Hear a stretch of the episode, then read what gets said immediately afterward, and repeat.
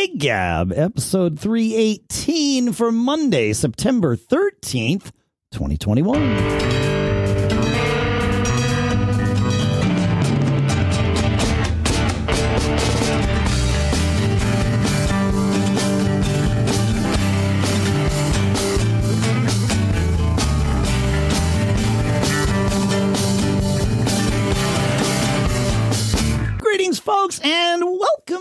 Gig Gab, the show by, for, and about working musicians. Here in Durham, New Hampshire, I am Dave Hamilton, as far as I know. He, still, still Dave Hamilton. I think so. I don't know. Good. Yeah. All right. Well, you, you be you. And here in uh, Nipomo, California, it's Paul Kent. And you are still Paul Kent. Always have been. That's excellent. That's you know it, that's a that's a good thing to be confident about. I think I got to be me. You got to be you. You got to be you. How uh you have any gigs this weekend? How how were your uh how were your gigs? Gig? Yep. You know, we're kind of going through this busy September. We had a one off gig, so I had to do the drive about three and a half hours to do a one off, but it was a great gig. Nice people to play for, beautiful day. Uh, here's the biggest reflection from this gig. We haven't had a lot of opportunity this year where our sound guy has had ample time and ample space to um, to set us up. You know. Yeah. And, yeah. I, I I understand this concern. Sure. Yeah. We arrived. He was pretty much done. the The stage looked beautiful. I mean, just clear of all clutter. We really walked in. You know, it makes such a big difference because the the flip side of that is when he's running behind because he didn't get access to what he needed or he didn't have enough help or whatever it might sure. be, and we get there and he's stressed because he wants to do a good job for us and then that stress is kind of like guys you know pay attention you know that, and then the band gets a little stressed and you know that eeps into the performance a little bit but this was this was like you walk in it was a two o'clock downbeat. The stage was set sound was beautiful plug in and go you know pretty much and it was made for a great gig. So we had, it was a long one it was a three hour gig and uh, just really really pleasant afternoon called a song I hadn't called in a long time. And remember, we have this new guy who's in with us on bass, on bass, right now. That's right. Yeah, yeah. And uh, and uh, you know, he, I asked him in advance, "Do you know the song?" He goes, "Yeah." I said, "We have a little twist to it, but just follow along, you'll be fine." And he did, and we did, and so we snuck another song in there. Which What's, we haven't what song was this? Now, now it was the, satisfaction, but you know, oh, we yeah, yeah. we stretch it in kind of a unique way, and sure. you know, have a little bit of a unique ending and a you know a, a little audience call and response thing, and um, you know, God bless musicians with big ears, right? I mean, that's so you know, key. yeah, it really is. I mean, that's the thing. I've played with very good musicians who are emphatic that you have to play it to whatever original or or version they know, or yeah. you know something like that, and they really can't budge. But you know, that's they can play the parts but you know, are they really making music? You know, is, is the thing, right? Is yeah. this is where yeah. that whole team team sport comes in, and you know that it is. you know how we always say that it is a visual, um, you know, event, live music, but but it is also a a in the moment is what makes live music interesting. So it is the ability to adapt and you know maybe tweak a song, in some way to address the moment. I think that's part of the fun of making live music. I am I am reminded I am not going to share the details of this story um, because they are irrelevant. But I am reminded of of me on on Saturday. I was overreacting to a whole bunch of stuff that was going on, and uh, in a text with Fling, I I said. I, my my my I'm quoting myself. I said, "There's no I in team, and we're gonna prove it." so, I, it was me. It was they weren't doing anything wrong. It was just I was freaking out about a few things, and you know, yeah. stress gets to things, and so I was like, "Yep, there's no I in team, and we're gonna prove it." I'm not oh, proud funny. of this, although I guess I I sort of am a little bit you know, because it's funny, but it's um it was a stressful moment. but you know, the stress comes from that exactly what you just described. You you rarely have time, even at a, a you know a perfect gig. You rarely have all the time you would want to get set up. I mean, some are much worse than others, right? Like, but but what you were describing for your gig yesterday, that's that's pretty rare to just, especially for weekend warriors, maybe touring bands, maybe although i've i've done some you know like d level touring and and it's not always the case there but but certainly i would say most clam bake gigs you know we'd get to the club at two in the afternoon or something for an eight o'clock gig and we would have all wow. the time in the world to really get things tweaked and then we'd go like have dinner maybe even shower like you know that kind of thing but it's rare when you're a weekend warrior to have that kind of time right. and so that's where effectively, you know, the stress came from for for me to uh, to share that sentiment. but yeah, it, it is a team sport. It's adaptability, and and you need that in people. Quick response, adaptability, all of those things are big ears and and big ears. Man, that's the big one. Yep, yep, yep. It's um, that's the man. That that's those are the musicians I enjoy playing with. The people, you know, I've always said that my favorite part about playing live is when there's, you know, an almost mistake or, or, you know, those serendipitous moments that you can't plan for. Some of them are mistakes. Some of them are just wonderful moments that happen in the moment. But yeah. I like them all for the same reason. It's, you know, all of a sudden there are however many people, you know, five, six, three, ten people on stage, all sort of working as one to create this thing that that is happening, and that is that's what I love. I really yeah, absolutely. Yeah, I have one other gig this weekend. So yeah. you know my friend Mel, uh, yeah. who is he was a learning drummer, and um, so we played a, a little house party at his house, and it was great. I mean, it was really fun, and uh, he's you know he works his butt off. He he drums a couple hours a day. I mean, he's really determined to become a musician. Which you know, hats off to him. It's not easy to learn music you know you you can kind of do some technical things sure. but to be be musical you know what i mean? You know like to yeah. to play with groove and feel and that type of thing. So we played it was mostly a three piece band. We have a um, a woman who plays keyboards and sings a couple songs on a couple of them but mostly it's bass drums and guitar and very good bass player and you know mel had a great night and he got to experience the you know the first time we did this there were you know several people it was okay. It was fun, but it was okay. Uh, but nobody danced. And he actually got to experience what happens when the music actually puts smiles on people's face, and all of a sudden people, you know, decide to go out on a dance floor, and that kind of rush that you get when you feel that you are connecting with people in that way. Yeah. It, I, I always say, you know, like I didn't necessarily want to play dance music, and having dancing be the only metric as to whether your band is successful is a bit of a mixed bag. What it is is is it's the most obvious and easy way to metric this. It's a little harder to like gauge people's faces and you know if if if you're playing music and it's just kind of washing over them you you know it's a little harder on stage kind of feel that vibe right but you know dancing is a is a pretty easy metric although who who famously said you know that that you know music all music is successful if it makes people move right I mean, that like you said that. I don't know who said that actually. Uh, you did right now, just now. You said it. Yeah, that was you. Yeah, yeah. That's um. I, I it, it's funny you bring that up because I had I had four shows this weekend. Um, arguably call them two gigs. Uh, I played two shows with Bitter Pill on Friday night at uh, 3S Art Space out in front, uh, out, sort of outdoors in Portsmouth. And a shout out to listener Kevin who was in Portsmouth this weekend. He didn't couldn't come and say hi because I was playing, but he texted me a picture of me playing, and I was very surprised. Uh. Yeah, it was awesome. Uh, so I maybe next time we actually get to to see each other like and say hello to each other but uh but it was pretty cool so we did we did two shows there we did a six o'clock and an eight o'clock and they you know clear the house they were both sold out and uh and it's a tabled show. They they created this sort of outdoor venue almost in their patio at 3S Art Space last year, you know, because of the pandemic and all that. And they continued it through this year. We played there last year. We played there again this year, obviously.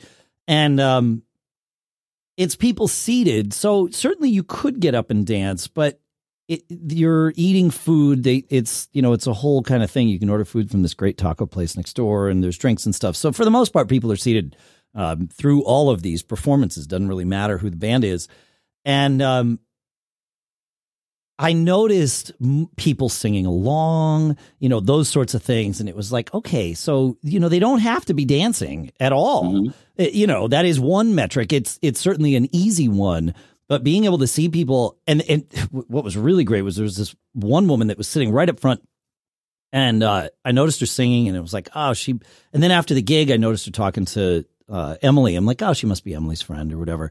And then Emily came backstage because she was at the first show. And, and while we were eating our tacos backstage, Emily's like, yeah. She's like, I had no idea who that was. Apparently, she came and saw us at one gig over the summer. And now she knows all the lyrics and all this. I was like, whoa, that's great. It's just, you know, it's, it's great. So that's huge success, right? And, and, yeah. and no dancing at all. And then, um, on Saturday night, I played, uh, one gig, two shows, two shows, one gig. I don't know what you want to call it. We did this fling uh, barn jam kind of thing where we actually had three bands play. The church ladies opened up the night, and then uh, Fling played, and then Bitter Pill played. So I played both of those sets, obviously. And I want to talk about the the Fling set in a little bit, just because of some of the mechanics of it. But from a success standpoint, uh, it was fascinating. You know, there were people were mm, seated and standing, a, a, blend of both. A lot of musicians in the room, right? Because you got three bands playing for each other, plus you know people that were invited uh, to this semi-private party, we'll call it. But there were, you know, there's these moments that you kind of put into songs. And it happens with cover tunes and original tunes. We were playing all original tunes all night, but um, moments that you put into songs that are basically to please yourself. You, you, know, you you don't ever really expect to hear from the crowd how much they like these silly little events, or maybe not so silly, but but cool little events that you put into these songs.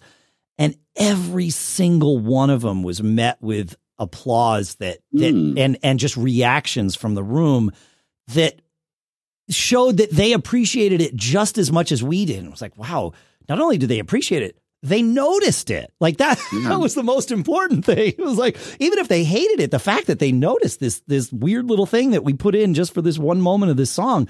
And it was instant applause for all of those kinds of things. And, um, and that was like, that's my favorite kind of reaction, yeah. right? Like that, especially when we're playing an all original set. And the same thing happened with Bitter Pill too.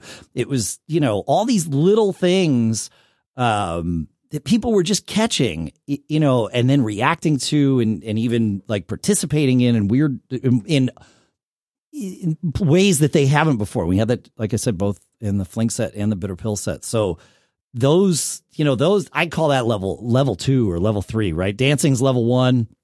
Although it, people don't have to be dan- like you know da- this is this is one step up. Like this is we're paying even closer attention to what you're doing and you know, yep. noticing like different a uh, different harmony here versus over there, and the people liking that, and like I don't know, that that stuff is cool, but it's it's rare for me to play a gig and experience you know those types of moments. So it was really that part of this weekend was fantastic. Well, um, I got to tell you, yeah. the, one of the gigs I have that's an acoustic gig is a coffee house that at night is a music room. Mm. It's a music room in that all the tables and chairs are facing the artist. There's some lighting. Um, there's not a stage per se, but there's an you know an area that's cleared for where the musicians will stand. And the vibe is, I can play like quieter music and more kind of message music, and people get into it. People sing along. They close their eyes. They let it wash over them. It is the most rewarding thing that I do, without a doubt. It is. Yeah. I mean, and I do, and I'm a lucky person. I mean, I have a wonderful band, and that fulfills my heart and soul. And you know, we connect with people. But that's um, that's uh, you know, I have to amp up my psyche to get into that place. You know, where where we're the party leaders and party masters, right? Which some people are that person all the time. Great for them. I'm actually not. I'm actually, you know, much more you know what is the message of the song what is the lyrics of the song what is the space in this song you know, and, and where do I go when I listen? You know, that type of stuff. Mm. Singer songwriters would be probably more the most natural place where I go to get inspiration from music and to interpret music. So, so I, you know, having that opportunity to do that, it, and it's a real rare thing because there's not a lot of music rooms. There are a lot of places where there are social environments where music is a part of it. Right. But people are there to, to either meet other people or to socialize with each other and their friends and you know whatever it may be. And there's yeah, you're, you're emceeing you're emceeing the party, but it's not necessarily all about you, right? And and that's that's not there's nothing wrong with that that that can no. be a great thing i mean I, like yep. I, that's what steve tyler says he does every night at aerosmith gigs he's right. like this party is about everyone in the room equally not just us on stage he says i'm just the mc of the party that's it you know so which yep. is pretty cool yeah yeah uh, on a similar vein, Nick and my band had the debut of his new project, the Stinkfoot Orchestra, which is a Zappa tribute, 16 pieces, 16 pieces, man. Yeah. And by, I, I, told him yesterday, I wasn't able to get to the gig and I was really bummed about it. They had their debut gig, they sold it out nice. at a music room. And again, it's Zappa music. So that's almost self-selecting the people who are buying tickets to come see this, right? You are yeah. you are opting into a musical journey, you know, that you have some background as to what you're what you're there for. And you know, I saw the videos and again, A, people were just blown away to see a 16-piece band actually put together to play this. And he had like mallets and, you know, You'd have six, to. I mean, well, you wouldn't have to, and, but yeah. Yeah. Right? Wow. And uh and then you know, the amazing thing is Napoleon Murphy Brock, who was a singer for many yeah. of Zappa's album, lives in Nick's town. Nick found this out and reached out to him, and just serendipitously, they didn't live very far from each other. So he's got a Zappa frontman fronting his band. And wow. Were, yeah, it's a it's a so big that, deal. Yeah, and, that's that's like tribute band plus one, right? Like right? That, yeah. Yeah. Wow. And, and, you know, Nick's a picky musician, so he I selected musicians. Yeah, yeah. you know, he, he he hand selected people who, yeah. you know, could handle the chore. And uh, interestingly enough, the drummer is a good friend of his. And uh, I I don't know the level of formal training that um, Michael Palladino had. Yeah. But but he has that bro relationship with Nick, and together they work through the drum parts for this stuff. And you know, three plus hours of Zappa music later, we have a you know a drummer who is every bit on par with every other musician on this stage. So it, I'm I'm really happy for him, and it's actually another whole discussion that is worth having. You know, as a band leader, when my guys get involved in other projects, my instinct is to be like, oh, we're going to have conflicts. You know, how am I going to handle this? So, you know, as soon as I have to turn down a gig, some other guy's going to take another gig, and then I'm going to have 10 guys with conflicts. And, you know, I, what I had was a fairly tightly reined in um, arrangement with the guys about availability and that sure. type of stuff. Yeah.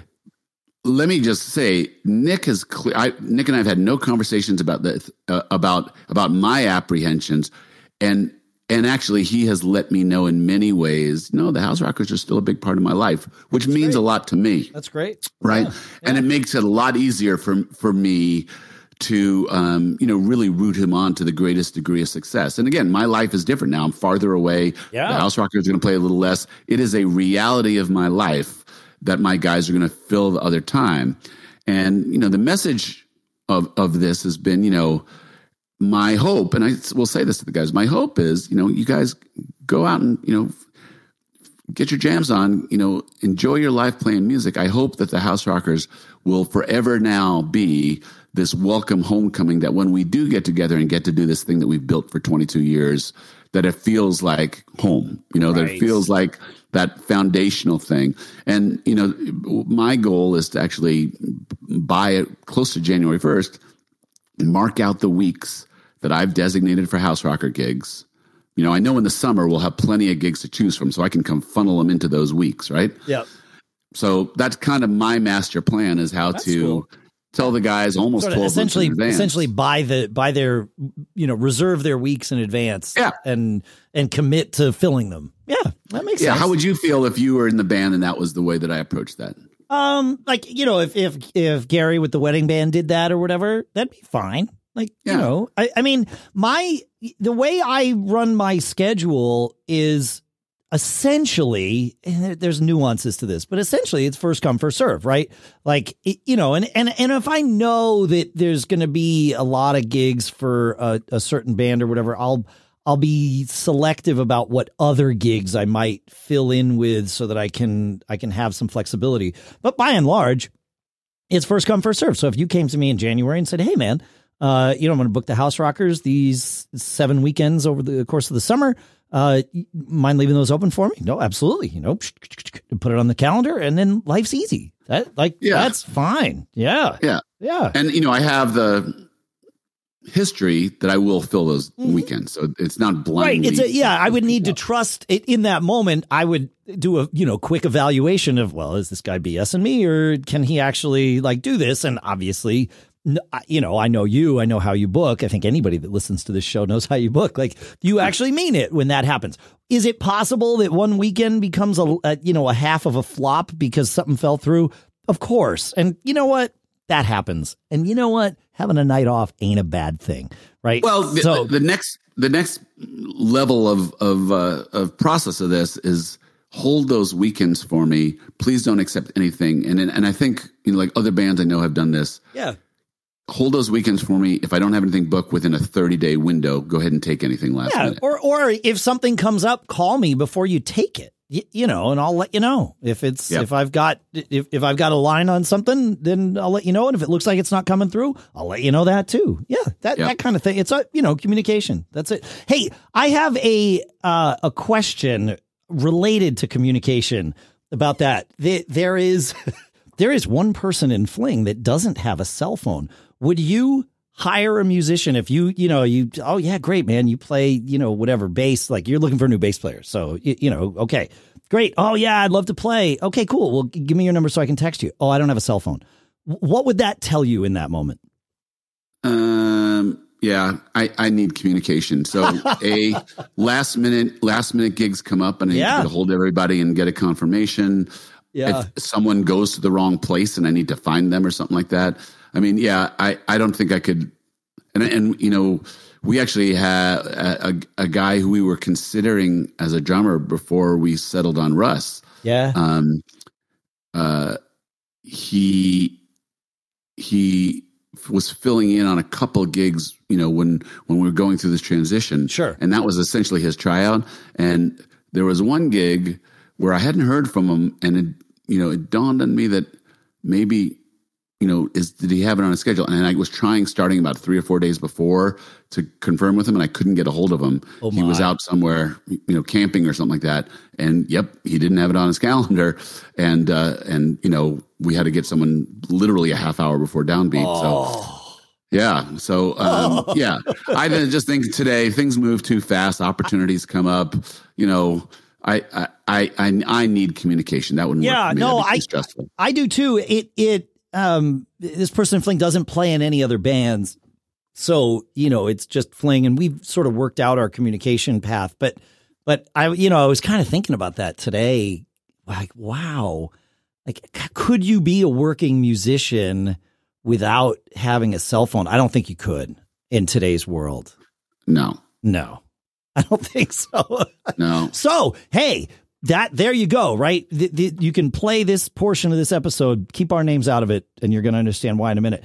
Uh, it, for the irs when they ask you why you write off your cell phone bill as a business expense for your music business like that's a thing. Talk to your accountant before you you know send in that return.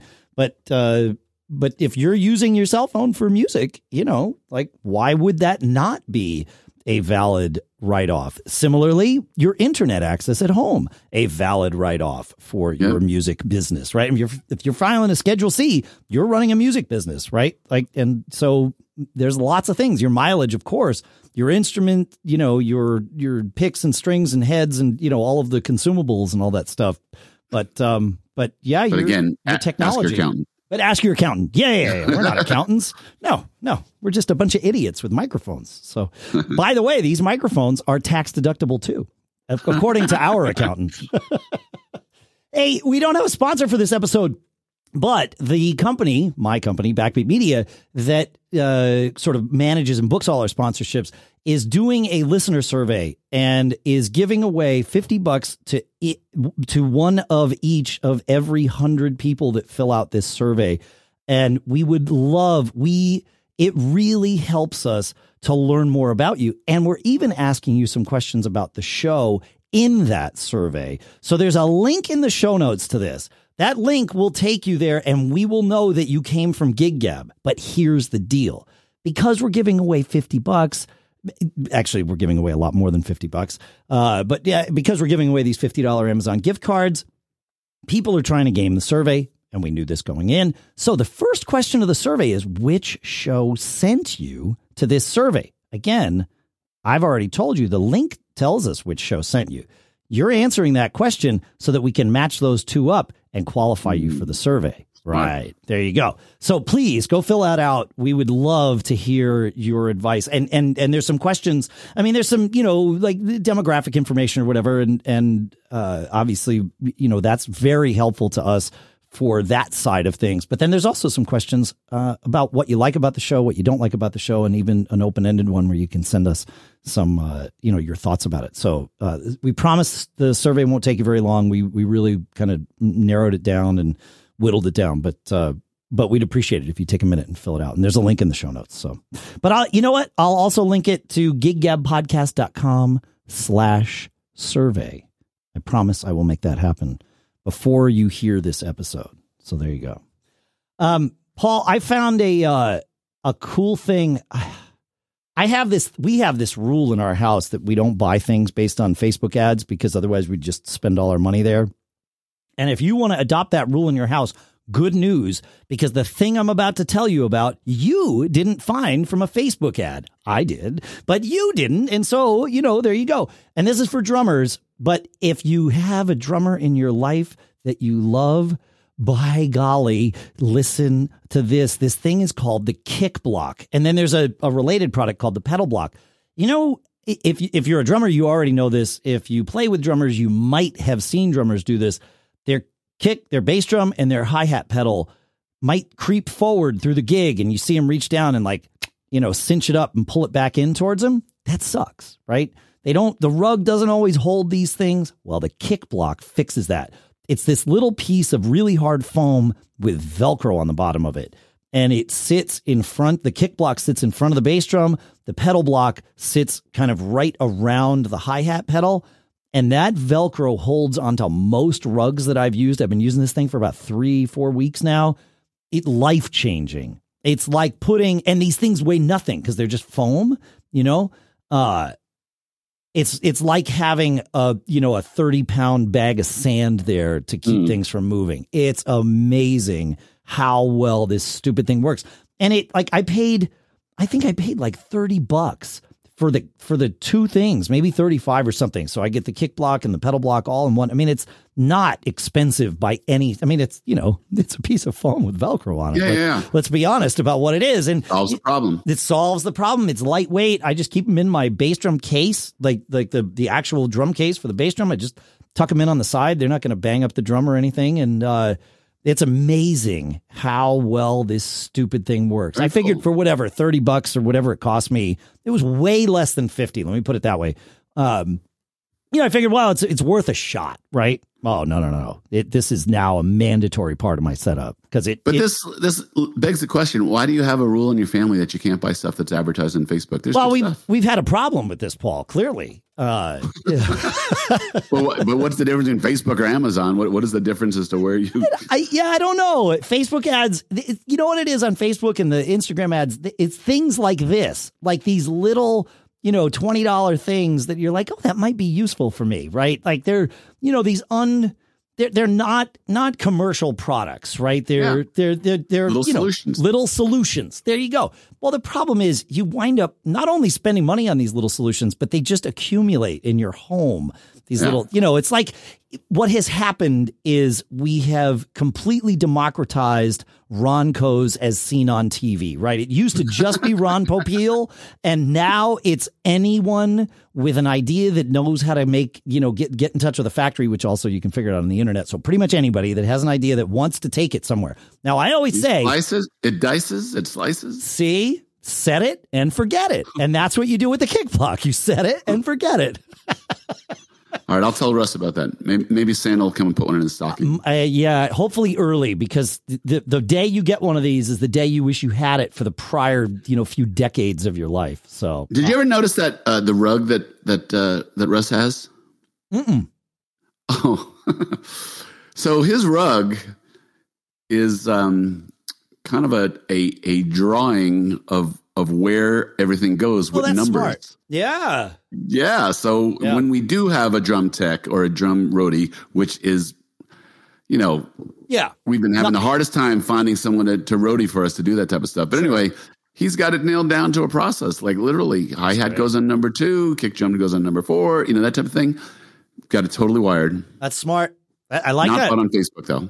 No, that's right. Yeah, yeah, yeah. Yeah, I always that's a good idea. That's a that's a good way to solve that problem. I always felt uh a, a little bit uh I don't know what the right word would be. Jealous isn't the right word because I mean I could make one, but it would be cost prohibitive. But Neil Peart, uh his drum set Happy birthday to Neil, by the way. Happy birthday yesterday to Neil. That's right. Yeah. Yeah. Uh, his drum set, what he had no, um, his stands screw right into a platform. Like there are no legs. There were no legs for any of his stands. They would just screw straight down into a platform into, you know, predefined spots. So it's taking the Russ, the concept that Russ has on his rug and bringing it one step forward where you're not just saying this is where it goes. You're putting a receptacle there and that is where it fits. Like there are no legs, none of that stuff to get in the way, which is beautiful because having stand legs in the way is the entire reason you get a drum rack. Most people think it's for different reasons. That's the big one. You actually have a smaller footprint on stage when you don't have to have Yeah. stand braces everywhere.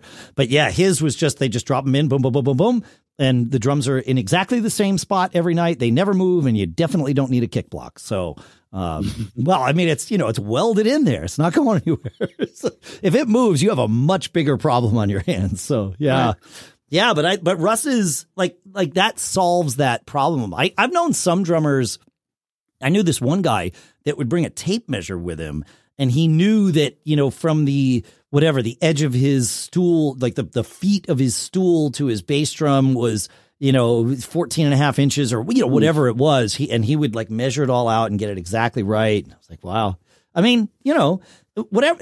I, this is, it's tough for drummers, right? Because if I said to you, when you get to the gig tonight, you have to set up the action on your guitar because we've just taken all the strings off it. We've taken everything apart. Here's all the pieces for your guitar. Build Start it. again. So build it before every single gig, and then and then when the gig finishes, take it all apart and put the pieces in in cases and bring them home. Right? That sounds insane, but that is exactly what happens with a drum set. Right? Is like the action is slightly different every night. A rack fixes that too, right? Because you've got things that are are set in the same spot, and so you can you can have some of that. But it's it's a tough thing, and it's you know it, I experienced some of that on Saturday. We had a uh, we had the church ladies play, and Tim and I went back and forth, and with the way my schedule was and all that, we wound up using Tim's drums, which was probably a mistake. Uh, I mean, I was you know I agreed to it uh, up front. It wasn't you know, but um, you know he played one set, I played two. And you know, I said, oh, "Send me a picture of your drums before I finally, you know, agreed to this." And it was Yeah. gorgeous, gorgeous set of Gretsch drums. I mean, they, they, they were painted this like or burnt orange, uh, like like almost a red color, but matte. Like it wasn't painted. I'm, I'm assuming it was a wrap on them, but gorgeous drums. And uh, I was like, oh, okay, the way he sets them up, that looks okay. And then, you know, I sat behind him and it was like, right. I mean, it's not anything close to what I would use, which is exactly how every drum set is. Like, you might look at a, a set of drums and be like, oh, yeah, it looks pretty much the same as any other set of drums. But the nuances of that are are completely different most of the time, unless somebody's got like a four piece kit, and then you can like nudge things around and and sort of make it fit for yourself. But anything more than that, things start getting crazy. And um, you know, and and the way he tunes his drums works for him didn't work for me at all. Um, you know, they were they were actually kind of extra loud in this room. Um, Yeah. But but even but you know, it, the, it's the way that he plays versus the way I play, and and you know, you kind of set your instrument up to be the way that that works for you. It becomes an extension of you, and that's true of a guitar. That's true of a set of drums. That's true of a keyboard. Whatever you know. And his cymbals were very different from what I would choose. And you know, we only had ten minutes between bands to um to you know to transition and so using different drum sets was not really in the cards for this gig i, sh- I should yeah. have said we should have just used my kit because i was playing you know 66% of the night or whatever but i was trying to be a nice guy and um, yeah it was but it's an interesting thing the challenges of sharing a backline right like it it um i said before it was fling's first gig doing uh, with everybody on in ears right aaron and i have used in ears over the years uh, but that's it, right? The other three guys, this was their first gig. We rehearsed in this barn where we played the gig on Wednesday night. So we didn't just have to race to get set up, although we get to setting up on Wednesday and Aaron tells us, Oh, you know, I've only got like, you know, an hour and a half left. We're like, okay, well, I guess we do have to race to get set up because otherwise we don't actually get to rehearse, you know?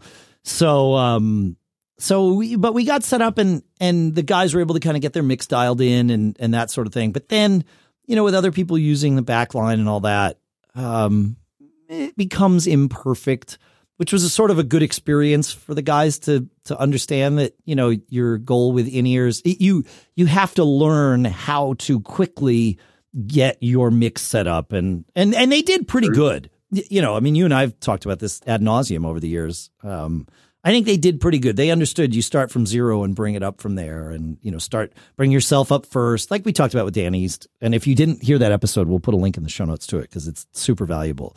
But um, but yeah, you know that that sort of thing. But they were we got to the end of the gig, they're like, so that actually, you know, like they all said, I wish it could have been better, but man, that was so much better than using monitor wedges and I see the future. Like I see the potential of this, of being able to hear exactly what I want. It's like, well, well, I, I, sometimes. I gotta tell you, my, my friend, you know, I've gone back to bailing on the, the in ears, and especially like the gig I had that we talked about at the top of the show. Yeah.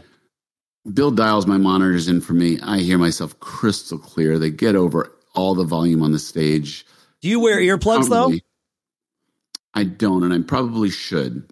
Well, here's the and thing. Actually, what, what Simon does is t- Simon, you know, wears in ears, but he pulls one out a little bit and basically does his own porting, his own yep. blending of, yep. of ambient and, and, stuff like that. And and that's okay. But all I got to say is, net net, feeling the show is still a very very real thing for me. And you know that I for all the conversations you and I have had when I say, yeah, I'm just really sensitive, and when things happen and change over the course of a gig, I can't, as the front man for the band, have my mixer on a on a mic stand right in front of me. I mean, you I could. I, you know, you say that you can't. I'm, all over the place with the with the mic stand, with the mic, and you know all that type of stuff. And so, but you could have it back know, by your guitar amp and go, could, you know, give it a quick tweak between songs. I mean, I'm a drummer, and I'm. A quick, it's never a quick. I mean, how do you do that between songs? You turn it down a little bit and something else is different and then you have to readjust you know. The only way to do it is in the middle of all things are happening right? And that's pretty impressive no i, I do it between songs. I rarely make adjustments mid-song. I, I have mm. but generally it's it's between you know I'll, I'll notice something in the middle of a tune and uh, be like okay uh, you know when this song ends i'm gonna bring you know that guitar down a little bit or whatever. But it, it is one of those things where it, you are used to hearing without in ears right like you're used yep. to hearing naked. And so it is different. And and until different becomes normal, it will always be what you're experiencing. Like you are mm-hmm. not you are not unique in this way and you, and you're not alone. Everybody prefers what they're used to. You need yeah. to get it to a point where you are used to your in ears. So I well, I, but, but I would say don't give yourself any opportunities not to use them. Your acoustic gigs, use in ears. Your rehearsals, use in ears. Just like commit a hundred percent and you will get there. I, I trust you, me on this. That's the that's you. the key. As someone, I mean, I fought with this for a long time to get there. How many, how many episodes have we done? Yeah, this is three eighteen. That's right. And how many how many how many years before we started doing this was I asking you for advice on this stuff? Uh, probably 18. Many. Yeah. yeah. yeah. I love you, Dave. No, it is. You just have to commit though. Like that's the only way to get there. It's not ever going to be, you know, like one experience can be like, oh my gosh, this is amazing. I mean, you've had those uh, amazing experiences, right? You know, few and far between, but you, you have them. That's not enough to convince you to do it. You you just have to commit and be like, nope, I'm taking the monitor wedges away. That's it. So now I use in ears, and and then things get way better. Um, but it but it it's hard for everyone, and it's especially hard for guitar players. Yep. It really like it it really is. But you if you're gonna do it, you just need to commit to it, and and then you'll get there. I, but acoustic gigs made a big difference for me because I I no longer had that point of comparison of oh here's what it's like singing into a microphone hearing it over there. You know now i'm just always it's just in my ears. It's fine. It's how it is. So yeah. i don't know. It's a it's a tough thing man. Yeah.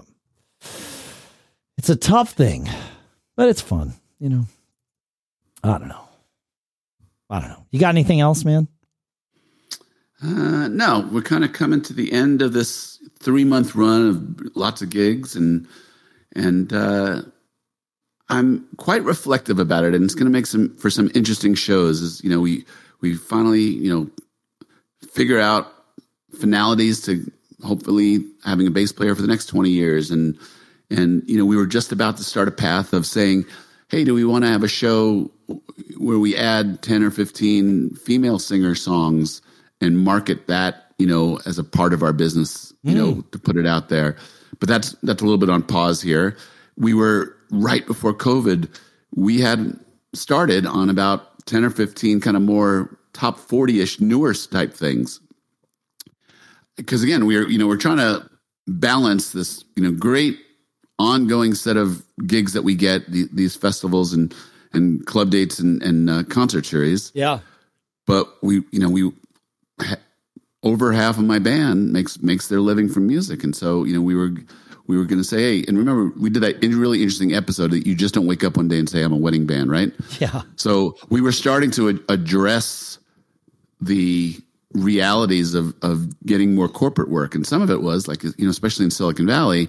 Where the workforces are younger and younger, you know, like when you hear what they play at the parties that we play at in between our sets, it's very different. So we were just starting to adapt that stuff, and we kind of put kind of put it all down. Sure, uh, you know, and so we've got some really fun reinvention challenges ahead of us that I look forward to kind of talking through with you.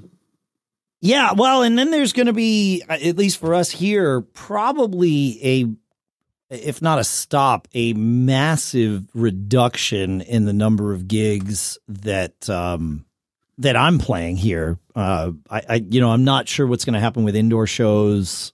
Uh, we don't really have any indoor shows booked. This barn show on Saturday was technically an indoor show. I mean, they had the barn doors open, and it was, you know, like I said, it was all vaxxed people, and it was uh, friends of friends, and you know, a very sort of controlled environment, un- very much unlike a club, right? Right. Every, everybody knew somebody knew somebody there, right? It, it wasn't just random people, and so um, I think I think gigs are going to slow down, and so I'm going to have that reflective moment of like, all right, well, we had the summer of 2021, and uh, we got to play all these great gigs, and it was magical, yeah. and you know, and what? So I'll be curious to see where we are in two months. What, what I'm, I think that, that it's going to be a really interesting period. You know, remember the episode we did where you said we're not going to have a soft landing, right? Mm-hmm. We, you know, we talked about this at length. I actually think quite a few people are going to kind of go through. All right, well, we did gigs. There's a lot of people there. How do I feel about there being a lot of people yep. there? Is my life playing indoor gigs going to get relooked at? What do we want to do with our band moving forward? And again, this all this creates opportunity for other bands. You know, if, if the House Rockers aren't going to do club gigs, that's going to open up some club dates in this area that other bands can can fill. And so I, I think it's actually it's just so interesting. You know, again, we work in this in this interesting world where we, we want to be creative, we want to respect the value of our art. Um, uh, you know, we have certain business things that we have to take care of, but we, we want to feed our creative side there's so many things that go into running a band. Yeah. Um, and and now add a changing world that just had bigger things thrown at it that are gonna you know I'm sure there are gonna be some musicians like yep can't do it anymore and maybe those roles will open up for other musicians or maybe sure. more new and again is it gonna open it up to part timers who are willing to do it for free? And you know, or is it going to further dent things? I think. Well, and this is, I mean, like the, the with certainly with Fling and Bitter Pill, Fling is is on the cusp of releasing probably five, four to six new songs that we've recorded over the summer. Uh, Bitter Pill is going to take the time in the fall that we know we're probably not going to be playing indoor shows, and we've got a writing retreat weekend that we're putting together to to you know solidify and work on some new material, and then we've got a studio weekend where we're going to go back to the noise floor and um, and lay down some more tracks and put out another record. And so there's like, there's things you can do with your band when you're not playing, especially as you, you know, I mean, the way I kind of look at this is here, you know, things get cold enough in the winter that it, outdoor gigs just are like an outdoor New Year's gig is, is in, impractical. That's correct. Yeah. yeah. But, you know, come April, okay, even if things are as they are now, like outdoor gigs certainly realistically likely will happen again next year. And maybe we'll be able to do some indoor gigs like over the winter as as things evolve right? We we don't know. But you know to take 6 months and say okay we're going to make a record we're going to do this other thing we're going to do some promotions maybe we do some merch sales online like in addition to music we'll sell you know, shirts and I don't know, maybe you want a bitter pill sweater. I don't know. Maybe yeah. you want a, you know, a bitter pill hat. Uh, like to keep yourself warm in the wintertime, like those sorts of things. but, you know, that kind of thing to keep A, money flowing, but also B, people just interested and aware of the band and engaged with the band so that when the time comes, the time comes that we can schedule a show, well, it's like, oh, it's uh, people aren't like, oh, I forgot about that band. It's like, no, I've been waiting for that band. Like that's, you know, and and we get to control our destiny in that regard. We can certainly choose to go and disappear, and if we do that, then we have to rebuild at some level. And so we hopefully won't have to rebuild. Hopefully you won't have to rebuild. Yeah. But it is the the world isn't done changing from this last set of yeah. circumstances that we've been all dealt. And that's right. And it'll be interesting. Smart people will be light on their feet. Yep. You know what business you need to be in? Tents. The guy selling tents is probably having a really good year. Mm, interesting. We just play gigs and then it doesn't rain. So, you know, that works out. I should. So you control on, the weather. That's the key. I should. I just knocked on wood there, so that uh, because I because I have a, a, a, gig on Sunday, which now I've definitely cursed you, us. You screwed. Yeah. yeah. Whammy. Yeah, yeah, but it, but this summer, Bitter Pill has been effective at controlling the weather. So you know, maybe that's our deal with the devil. I don't know. You know, uh, so but you could get a couple more months out of your out of your playing schedule if if you know gigantic tents in in ample spaces with yeah. space heaters. Yeah, yeah, yeah, yeah, yeah, yeah. I mean, at at some point though how much like an indoor venue is like have you created an indoor indoor venue outside right like you, you start protecting you start shielding yourself from the elements too much and now you know there's not a whole lot of difference between just going in over there as opposed to. yeah, to I don't know the answer to that. I don't think there is one. Like that's yeah. that yeah cuz I've done, you know, like when indoor dining started up early in the year, it was like, oh, okay, well, maybe we can go. And, and we went to, I remember going to one place and it was like, they're like, oh, we have it's covered. So it doesn't matter if it's, you know, blazing sun or raining or whatever. And we went, it was like, well, it's covered and also shielded on three sides. And it's like, well, I mean, technically, this isn't indoors because there's no building permit on the structure. Yeah. But, like, eh, you know, and obviously we made it through the meal fine. It was all that. But it was like, this felt a whole lot less like outdoor dining than it did like indoor dining. So I, you know, I don't know what I, I don't think there's a real good answer there. Um, certainly not an economical one. I mean, you could certainly leave all the sides open, cover the top and, and just, you know, heat the daylights out of it, but that starts to get really expensive. So I don't know. Yeah, we'll see. We'll see what happens. I got a couple of shows, a oh. couple of concerts I'm going to this weekend and then a couple of um, things, but the concerts are all vax, you know, vax, vax or test mandate kind of thing, which is I'm really curious to see the results of all that um, as it sort of comes out in the wash. It seems to be working out so far, which is good, I guess. Yeah. All right. Well, we said we were going to do a short one and we failed. So is it just time to uh, wrap it up? Wrap it up. All right. Well, thanks for listening, folks. Feedback at giggabpodcast.com. Make sure to go to giggabpodcast.com slash uh, survey. I knew there was something. Or just click the link in the show notes. I will make sure that uh, that it all works. And um, and fill out that survey for us. We really appreciate it. And we will uh, we'll see you next time. Have a good week, Dave. Hey, buddy. Yeah, man. Outdoor, indoor, whatever you're doing, do me a favor. What's that? Always be performing. Ah, great advice. Great. You too, my friend. You too.